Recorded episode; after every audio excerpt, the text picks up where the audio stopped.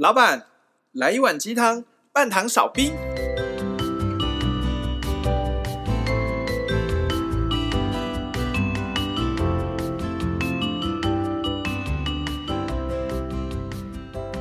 嗨，大家好，我是大师兄。嗨，大家好，我是小师弟。我是小师妹。我们是维鸡汤。Hello，我今天比较累。为什么？因为我刚刚从台中啊开车回来，回到台北。嗯哼。为什么要跑去台中呢？而且这个不是我累的主要原因哦。怎样去台中？为什么要去台中？待会会讲。那我今天是六点早上就起床，准备开车去台中。天哪！然后刚刚差不多五六点的时候才回到台北。啊，真的是太累了，还中间还在那个泰安服务区啊，还眯一下睡一下觉，因为太早起床了。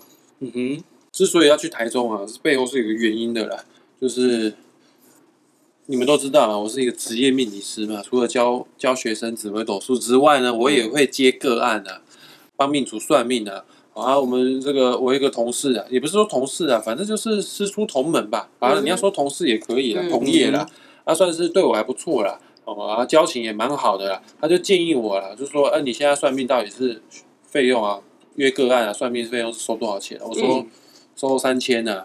哦啊，他说那你要不要去拍个形象照？嗯，他就跟我分享，他以前哦收算命收费是收三千六，哦，他自从拍了形象照之后，整个人就不一样，就开始收六千六。OK。他说：“你也去拍个形象照，你虽然说你只有收三千，算一个人收三千，你拍完形象照之后呢，你的身价就不一样，你这个整个啊粉砖啊，整个色调就不同，气质都不同，没错，哎，你就可以收六千的，多收三千哦。那我就听了他的建议哦，就觉得这个是蛮划算的投资啊。但那个说那个算算命要涨价，那个都是开玩笑讲的话，但是我觉得确实啊，就是。”你们还是来找我算命哈，我还是收三千就好了哈。真的不涨吗？呃，现阶段还没有这个计划 哦。OK，佛要金装嘛，人要衣装嘛。我觉得在这个网络时代啊，自媒人人都是自媒体，每个人都是自己的独立品牌。这个我觉得拍个形象照确实是一个蛮值得投资的一件事。再加上我本来就有自己的自媒体啊，我有自己的 YouTube 啊、粉专啊，还有我自己的 Podcast 频道。我觉得弄个专业一点的话。其实也蛮不错的，Okay. 啊，我就听从我那个朋友的建议哈，因为他老家在台中嘛，他说他台中我认识的啊，啊，他觉得 CP 值很高啊，他觉得价钱也蛮公道的，他就建议我去，欸，我其实现在住台北啊，我我真的还自己去开车哦，开车去台中哦，花了一万五，嗯，去拍了形象照，嗯，一万五，我不知道这个行情价来说啊，说算不算贵哦？啊，自从我决定要拍形象照之后呢，我女朋友就跟我讲。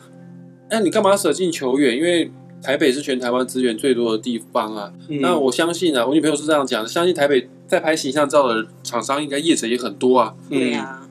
我女朋友建议我、啊，你要不要去查一查台北价钱收多少钱？你再去考虑要不要去台中。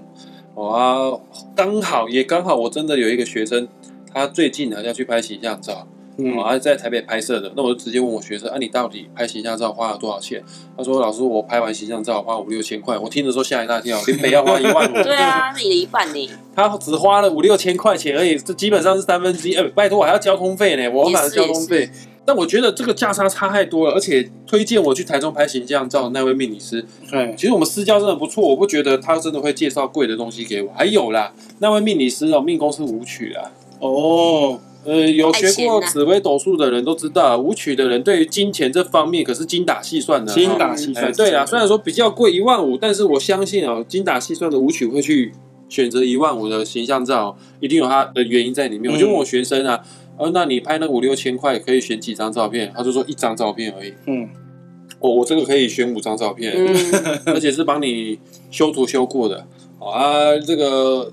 这个还可以让你附带哦，就是带十几张哦，就是没有修图的照片让你带回去。哦，那很不错哦。然后还有就是我学生有讲哦，我那五六千块是没有化妆师哦，哦啊，衣服全部都要带自己的哦，啊也没有也不需要带衣服啊，因为他只会拍拍几几张而已啊，所以说你穿你身上的衣服去就是。嗯、那我今天哦拍了五六套衣服有，全部都你自己带的吗？呃，当然有部分是我自己带的啦，因为到现场的时候，因为我人高马大嘛，还有些衣服对我来说有点紧绷了，没办法，我大鸡鸡嘛，胸肌嘛。啊，那你那我这样去拍，是不是就干脆不要穿算了？你你要跟他讲，你要乘十点跟他讲，你大概多少腰围多少，肩宽多少之类的。其实他会帮你准备，他他他有帮我准备，只是有些真的对我来说还是有点围紧的。那你大鸡鸡你就没差，你穿上去那线条马上崩出来不是吗？但我是要拍讲师形象照，我又不是拍那种健身教练照，又不是拍那个照，就是拍一片。对啊，那个主要是要。重重点不是要露什么肌肉，而且我也没什么肌肉了，靠腰。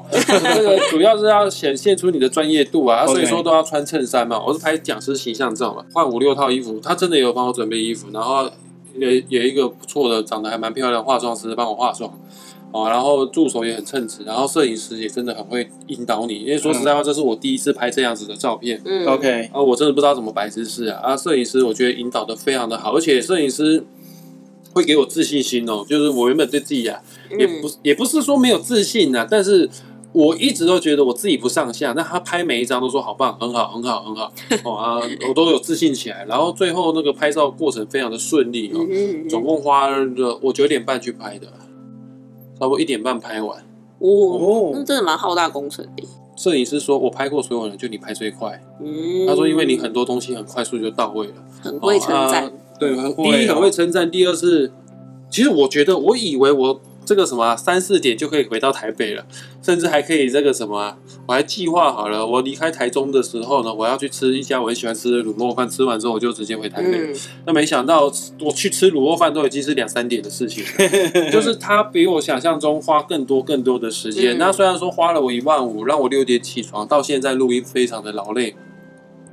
那讲实在话。呃，我觉得花这一万五花的蛮值得的。OK，虽然我学生只花五六千，但是我拿比较多照片啊。还有，我觉得我是连服装、连化妆、连造型，嗯，这方面全部都弄得非常的面面俱到。我真的想不出有什么样的缺点可以去挑剔了哈。嗯，我要到现场的时候还帮我准备咖啡、准备早餐、准备矿泉水，还有早餐。对啊，服务非常的好啊。嗯。啊，难怪这个是我舞曲的那个什么朋友啊，舞曲的同行介绍的，真的是我不喜欢用，其实我很讨厌讲 CP 值这三个字哦，嗯、但是不得不说，我觉得这一万五 CP 值价值方面，价格是贵了点，但是我觉得很有价值啊。OK，啊，我从今天我在开车回来的时候，我在想哦。虽然说我花了这一万五哦，是，哎，他说实在话，我也不太好意思跟人家讲说你拍形象照到底花多少钱，花一万五，人家以为我是盘子，因为台北行情价好像五六七千，五六七千块这样子哦。嗯、哦，他说实在话的哈，我直到我今天早上六点多开车在去台中的路上，我都还在半信半疑，我在想说我会不会被当盘子？一万不为，拜一万五，还要自己开车下去，毕竟成本比较高，对啊，我还要自己开车下去。还有最讨厌的是在新竹还给我塞车，我新竹有够塞的。新竹一定塞的啊！新竹塞。师妹，你好像是住新竹的，对啊，你老家在新竹，没错。新竹什么鸟地方会塞车？等一下，新竹可是全台湾的经济命脉。对啊，科学园区真的有够塞。那我还在自我质疑、自我怀疑，我为什么要那么早起床，开这么久的车，塞到塞到台中去，然后花了这么多的钱？但是结束之后回台北的心是满足的，我觉得，嗯，还花的蛮有价值的啊。说一句难听一点的话，就是我自己对摄影是很有兴趣，没有去学过摄影的，但是我确实也买了一个很贵的相机，嗯，然后我那些器材啊，补光的东东西，那些器材、快门线啊，我其实也都是有的。哇，啊，你说要做要做绘图软体的话，要修图的话，也是略懂略懂啦。但我跟你讲，就真的只是略懂而已。这个都只是兴趣，那我发现真的兴趣跟职业还是有一段的落差。嗯，那个职业的摄影师真的是不一样，所以说 我也能理解哦。我女朋友当初要去求职啊，啊，然后要做那个履历表啊，啊，履历表附附大头照，还要放放她学士照啊。还戴那个帽子的照片啊，我就觉得太 low 了，就是谁会要你呀？啊？一看就知道菜逼吧。我还说我帮他拍哦，然后后来他他拍完之后，他说很丑，不要用你拍的照片，坚持要他的学士照。我当初还很生气，那我事后现在回想想看看啊，好啦，你不用也是对的，因为我我自己看，我今天去拍了形象照，再看看我以前帮我女朋友拍的照片，真的是完全不同的 level，完全不同的世界。那个灯光的那个打法完全都不一样。我有灯啊，我一支灯而已啊，人家七八支灯呢，在照我哎。他他还有那个那个那个叫什么，叫不一样的东西，就这边就啪啪啪啪，然后柔光啊，柔光。对啊，然后它的灯七八支灯，每一支灯的颜色都不太一样。我就发现到说，哈，这个专业真的是值得尊重。嗯嗯。啊，我们应该要干嘛？要更尊重专业，一分钱。Maybe 真的是一分货了，真的，我不敢说一分钱绝对一分货，但是我觉得在台湾这个地方，或者在世界上大部分还是一分钱一分货啊。啊，如果他这个一分钱没有一分货的话，顶多骗一两个人而已啊。大家不是盘子，大家要知道这个东西是假的话，就就不会去了嘛。那我又进而再联想到说，嗯，maybe 哦，我们台湾经济啊如此停滞不前。我们台湾啊，缺乏一些开创创新的能力。我们台湾主要的经济命脉都是做，当然是高科技产业，没错哈。但是我们台湾高科技产业有很多都是毛三到四为主的代工产业。嗯啊，大家都说毛三到四，因为毛利率只有三趴四趴。对啊，那他们获利真的超少的，就是以量制价啊，我们做越多啊，然后就慢慢就把公司的业绩给拉起来。OK。但为什么我们没有办法自己自创品牌呢？我们为什么都一直做代工呢？某种程度就是因为，说不定我们台湾台湾人没有那么的尊重专业，哦，所以说专业人士在台湾好辛苦哦。好难养活他自己哦，因为专业这个东西是要经经过背后很多的时间去累积的，包括我自己拍照，我除了要时间去拍照之外，我还要可能可能要很多的 model 啊，让我拍啊，我才可以拍出一个很好的人像作品。我女朋友就不让我去拍其他的 model 啊，她又自己又不让我拍，又嫌我拍的丑。啊，这是题外话。你现在，我觉得你现在就是 OK。这个，但我觉得尊重专业这件事是非常重要的。如果我们台湾如果可以更尊重专业的话，我们。就不会一直 cost down，压低成本。其实某种程度，你压低成本，你不给专业人士活下去的话，那我们台湾就只能一直做代工了。嗯啊，如果你都只付那种香蕉钱，你要养猴子的话呢，那当然啊，你只能会请到什么猴子？猴子啊，你付香蕉钱，你怎么会请到专家呢？可是真的确实是这样啊，台湾人真的很注重所谓的 CP 值高这件事情。对，你会发现我很厉害？我从那种摄影就发现，真的，我抓到症结点。台湾经济如此停滞不前，你真的是生活观察家。对，我生活智慧王。我我想问一下小师妹的想法，因为小师妹你有在做创作，据我所知，你你好像有做一些插画，然后还有你有做金工，是不是？对。那金工是哪个金呢？金是金子的金。哪个金子的金？小。哎，你真是跟你们两个臭男生录音，真的是。金就是最有价值的那个黄金的金哦，对，你你会敲敲打打？我会啊，我会。金工就是拿、嗯、拿锤子、拿凿子，然后对，拿火，拿火，就是去烤金属，把金属原本就是就是它的原本的样子，maybe 是一块的样子，然后加工制造成，比如说项链啊、戒指啊，或者是任何一些所谓的艺术品作品这样子。那你有把你所做的作品拿去做贩售吗？有啊。哦，那你觉得你的？当然是卖不好啊！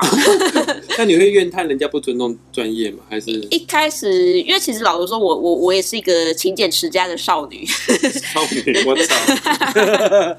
就是其实我自己有时候看到，比如说超过一千块的东西，我自己也是会却步的。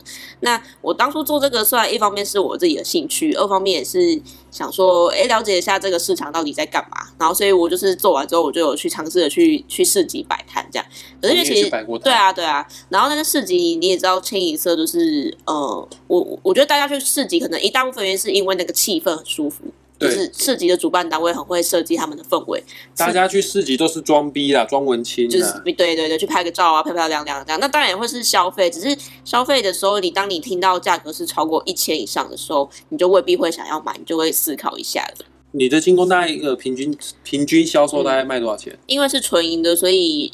如果是以项链来说，一定是会破千的，不然我成本真的是搭不过去。对啊，因为现在银超贵的呢。而且那个成本有时候不是只有钱，像像要拍照就不需要底片啊。对。但是其实这背后的学习成本、沉没成本超贵的。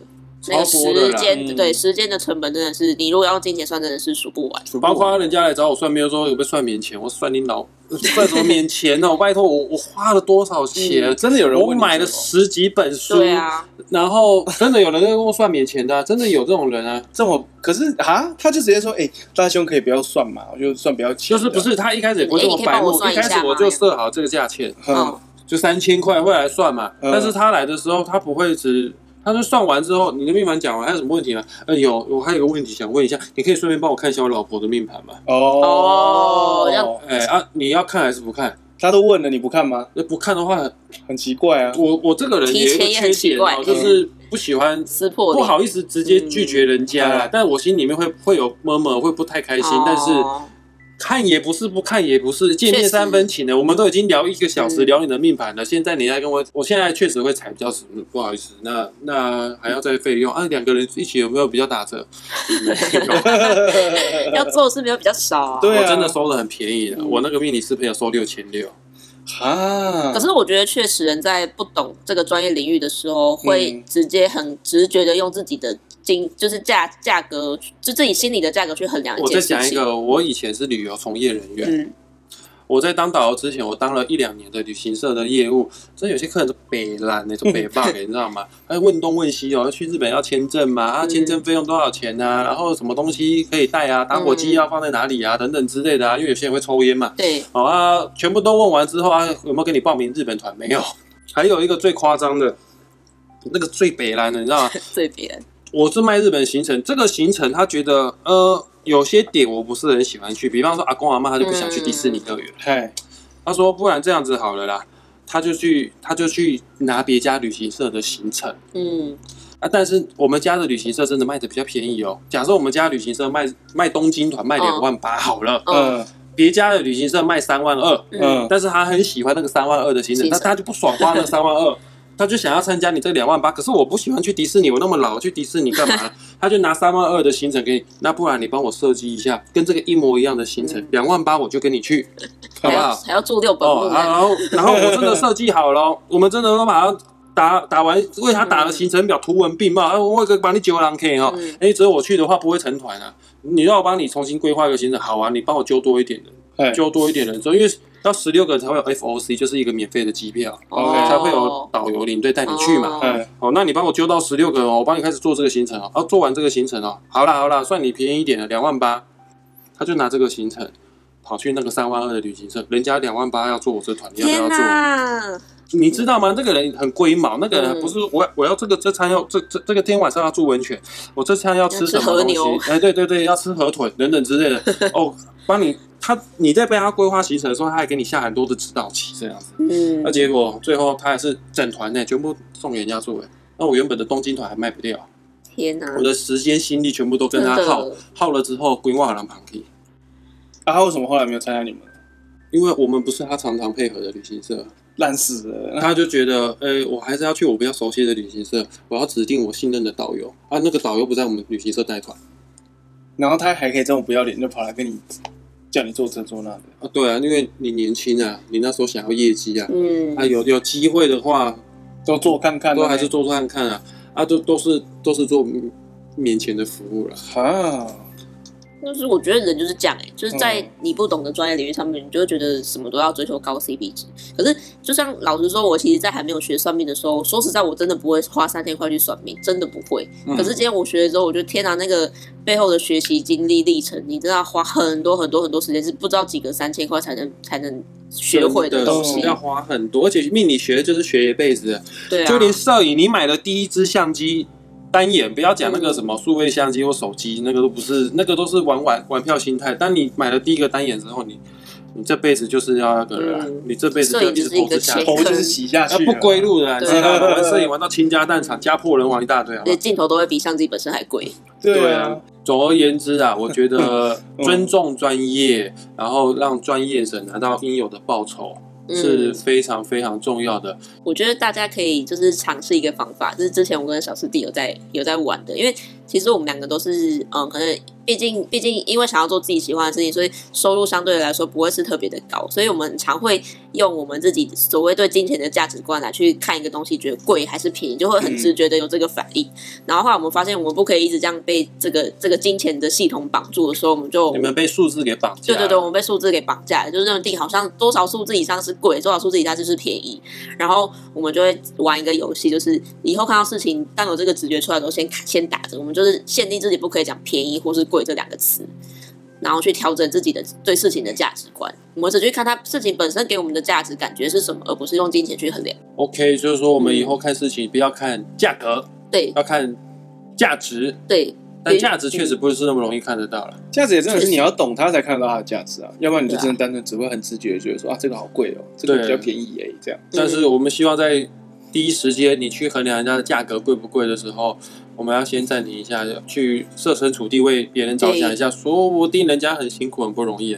对啊，不是说他很穷，是他学习到这个技能，这背后确实很不简单。嗯，这个改变可能真是蛮长时间，但我真的希望他可以被改变。